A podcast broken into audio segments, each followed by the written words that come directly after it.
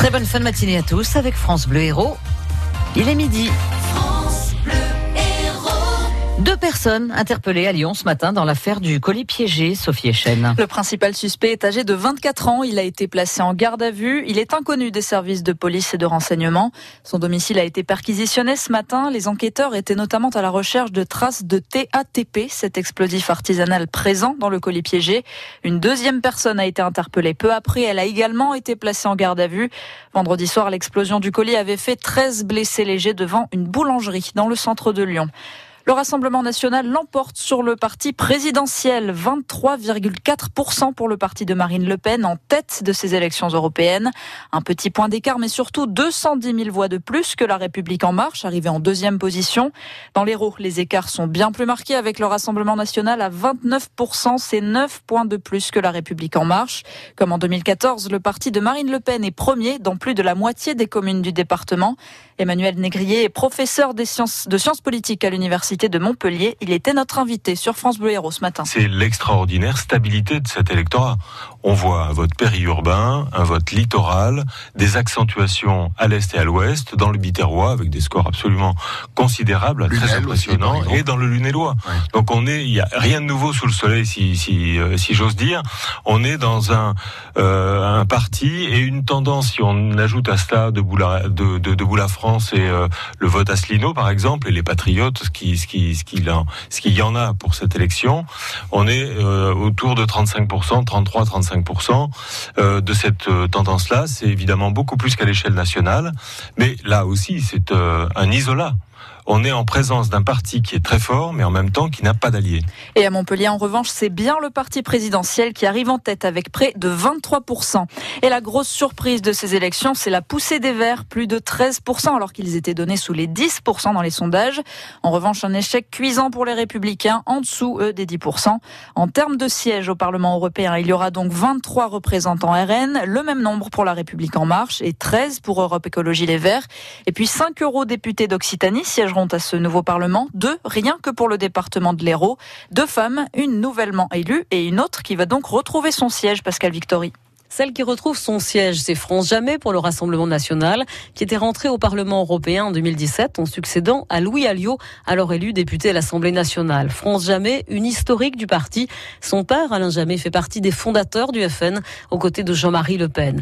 Elle est depuis 20 ans de tous les combats, élue conseillère régionale du Languedoc-Roussillon en 98. Elle a tenté de devenir députée de l'Hérault en 2012 sans succès et devient conseillère municipale d'opposition à Montpellier en 2014. France Jamais va donc retrouver le Parlement de Strasbourg, mais cette fois après avoir été élue, ce qui n'était pas le cas il y a deux ans. Celle qui rentre, c'est Irène Tolleret, la maire de Fontanès, au pied du Pic Saint-Loup, en neuvième position sur la liste de la République en marche. Elle était assurée d'être élue eurodéputée. Cette Vingron de 51 ans n'est pas tout à fait novice en politique, puisqu'il y a deux ans, dans la foulée des municipales, elle est devenue conseillère départementale de l'Hérault, mais elle a décroché hier soir son premier mandat national et même européen, et elle veut, dit-elle, défendre à Strasbourg l'agriculture et la ruralité. Les habitants de Frontignan appelés, eux, à donner leur avis sur les travaux de protection du Lido. Oui, c'est un vaste chantier qui est engagé pour protéger le littoral de l'érosion.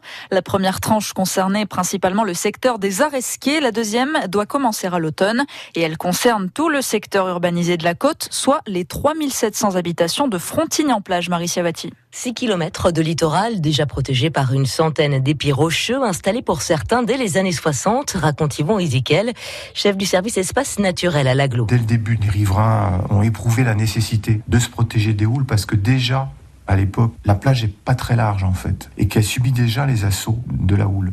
Et du coup, les riverains euh, se protégeaient. Alors au début, c'était avec euh, des installations de fortune. Ils allaient acheter euh, ou récupérer des bidons à la mobile à l'époque, et puis ils les mettaient en haut de plage pour se protéger. Et puis petit à petit, ils ont mis des enrochements. Et ce sont ces épis qui ont très clairement ont fixé le trait de côte. Malgré tout, l'érosion gagne du terrain. Pour stopper le phénomène, une drague ira chercher du sable au large de l'Espiguette. 200 000 mètres cubes seront déversés sur les plages de Frontignan.